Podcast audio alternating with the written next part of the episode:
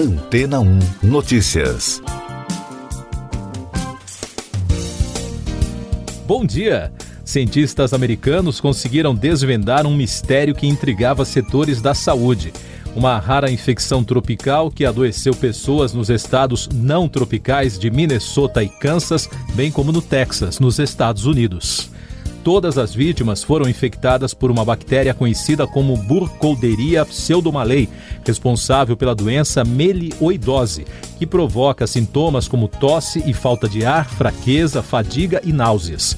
O que chamou a atenção dos especialistas é que o microorganismo é mais visto em países como Tailândia, Malásia, Singapura e norte da Austrália.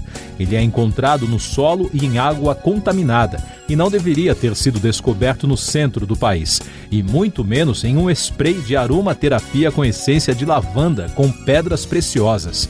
Em uma situação considerada normal, a bactéria pode aparecer quando os norte-americanos fazem viagens a estes países, mas os casos descobertos surgiram no meio de uma pandemia, quando as viagens internacionais estavam proibidas e nenhuma das famílias afetadas havia viajado.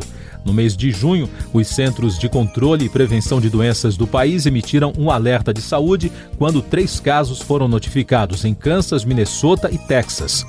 Em reportagem da CNN, a epidemiologista do CDC, Jennifer McKinston, que ajudou a conduzir a investigação, disse que o órgão trabalhou com os departamentos de saúde estaduais para tentar descobrir como as pessoas foram infectadas com um patógeno tão incomum.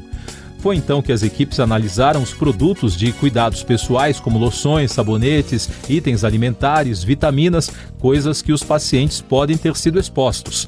A especialista explicou que o problema da bucorderia pseudomalei é que ela precisa de um ambiente úmido para sobreviver. Somente no mês de julho, quando um paciente morreu de melioidose na Geórgia e os testes genéticos associaram a evidência aos outros três casos, é que as equipes redobraram as pesquisas e concentraram a investigação na casa do último paciente para uma nova olhada no início deste mês. Nesta segunda fase da pesquisa, os funcionários coletaram uma amostra de uma garrafa de purificador de ar que não havia sido coletada da primeira vez. E na semana passada, os resultados de PCR foram positivos para aquela amostra da bactéria. Lá, eles encontraram o produto Better Homes em Gardens Lavender, fabricado na Índia e vendido no Walmart, que chegou a fazer um recall na última sexta-feira do produto. Ainda não está claro qual ingrediente do spray pode ser o contaminante. No entanto, os detetives médicos acreditam que podem ser as pedras inseridas na embalagem. Isso porque as rochas são coletadas do ambiente onde podem existir as bactérias. Então, se elas foram esterilizadas adequadamente, há uma possibilidade. Em uma segunda linha de investigação, os analistas investigam se outro componente pode ter se contaminado e as rochas formarem um pequeno microambiente naquele frasco para a bactéria crescer. Agora, as equipes do CDC devem analisar alguns perfumes do mesmo fabricante, enquanto outra parte dos analistas deve aprofundar a investigação no paciente sobrevivente do Texas, que pode ter comprado a mesma marca de spray. E daqui a pouco você vai ouvir no podcast Antena ou Notícias. CPI da Covid tem reta final nesta semana. Forças Armadas da Colômbia capturam líder do clã del Golfo. Paraguai expulsa brasileiros presos com armas na fronteira com Brasil. O relatório final da CPI da pandemia no Senado será votado nesta semana. Na terça-feira, após as manifestações dos senadores, será feita a leitura do parecer final do relator Renan Calheiros e, caso aprovado pela maioria, a comissão não deverá votar os relatórios paralelos dos senadores governistas. O texto pede o indiciamento de 62 pessoas e duas empresas. As Forças Armadas colombianas capturaram Dairo Antônio Zuga, o mais procurado traficante de drogas do país e líder do clã del Golfo. O governo da Colômbia chegou a oferecer até 3 bilhões de pesos por informações sobre o paradeiro do criminoso, enquanto o governo americano ofereceu 5 milhões de dólares. Uma ação da polícia paraguaia prendeu um arsenal com cinco brasileiros. Eles foram presos no fim de semana em Pedro Juan Cabaleiro, na região de fronteira com o Brasil. A operação foi realizada em parceria entre as polícias do Paraguai e agentes brasileiros, que atuam juntos desde a série de execuções ocorridas no local. A quadrilha foi expulsa do país no domingo pela Ponte Internacional da Amizade. Eu sou João Carlos Santana e você está ouvindo o podcast Antena 1 Notícias, com mais destaques do noticiário internacional. Um homem deu um tapa no recém-nomeado governador da província iraniana do Azerbaijão Oriental, Abedin Kohan. O incidente aconteceu durante a cerimônia de nomeação do político no fim de semana. A mídia local disse que o homem ficou furioso porque um médico homem tratou sua esposa. E no fim, ele resolveu se vingar do político. Uma explosão em um laboratório da Universidade de Nanjing, na China, deixou dois mortos e nove feridos. As autoridades locais informaram que o incidente foi registrado dentro do Departamento de Aeronáutica e Astronáutica da instituição de ensino. Informações da pandemia de Covid-19. O Brasil registrou no domingo 113 mortes pela doença e soma agora 605.682 óbitos desde o início da crise de saúde.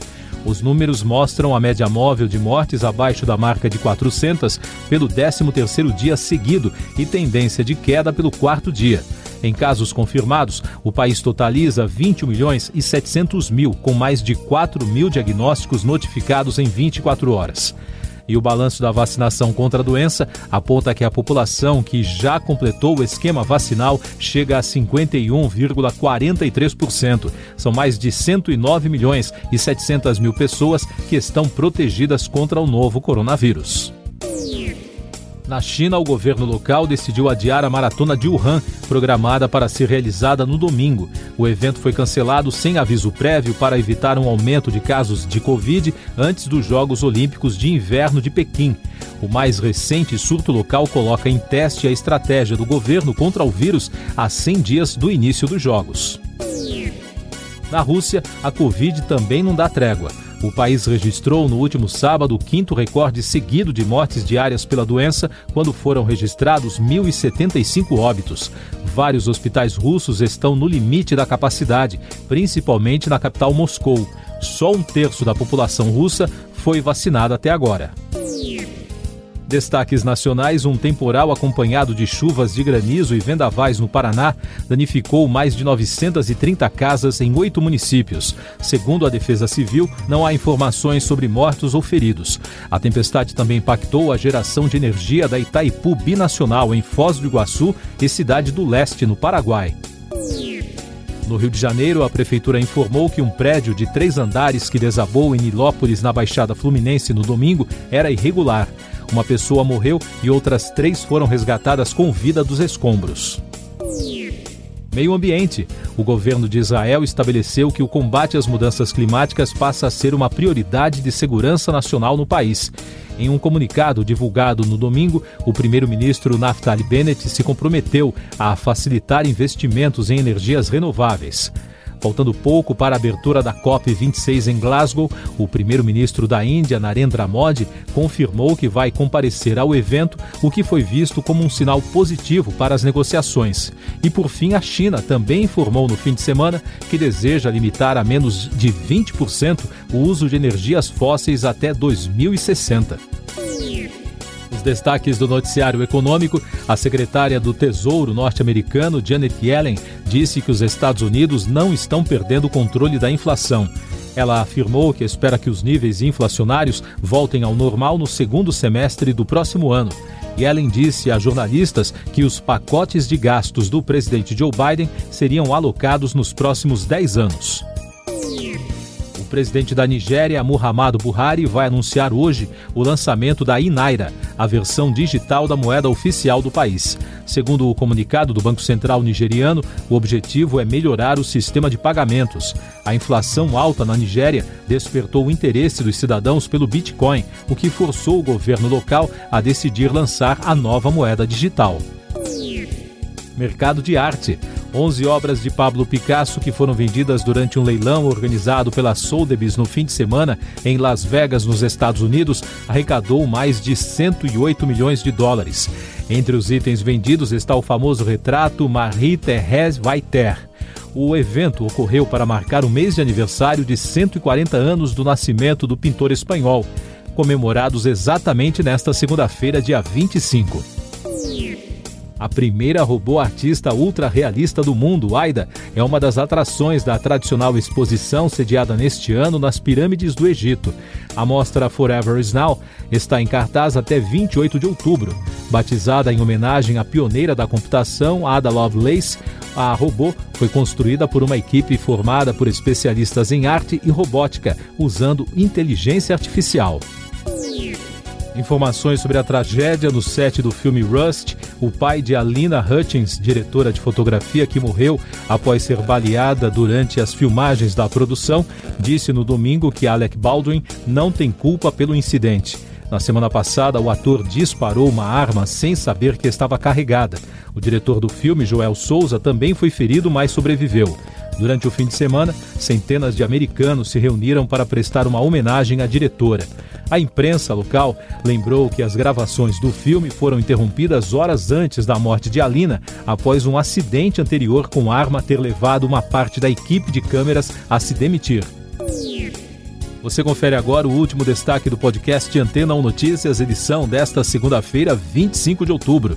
O primeiro-ministro do Sudão, Abdallah Hamdok, foi colocado em prisão domiciliar nesta segunda-feira por forças militares. A notícia foi confirmada pelo Ministério da Informação e interpretada pelos analistas como um golpe de Estado no país.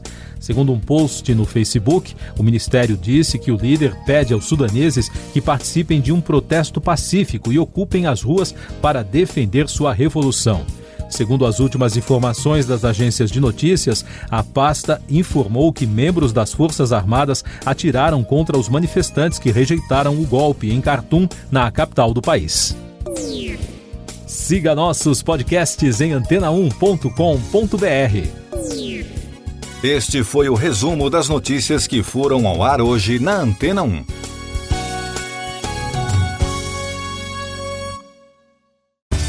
Depois de tanto conteúdo legal, que tal se hidratar com água rocha branca? O consumo regular de água durante o dia traz benefícios para a saúde, como, por exemplo, manter a pele bonita e hidratada. Rocha Branca, da fonte direto para sua casa.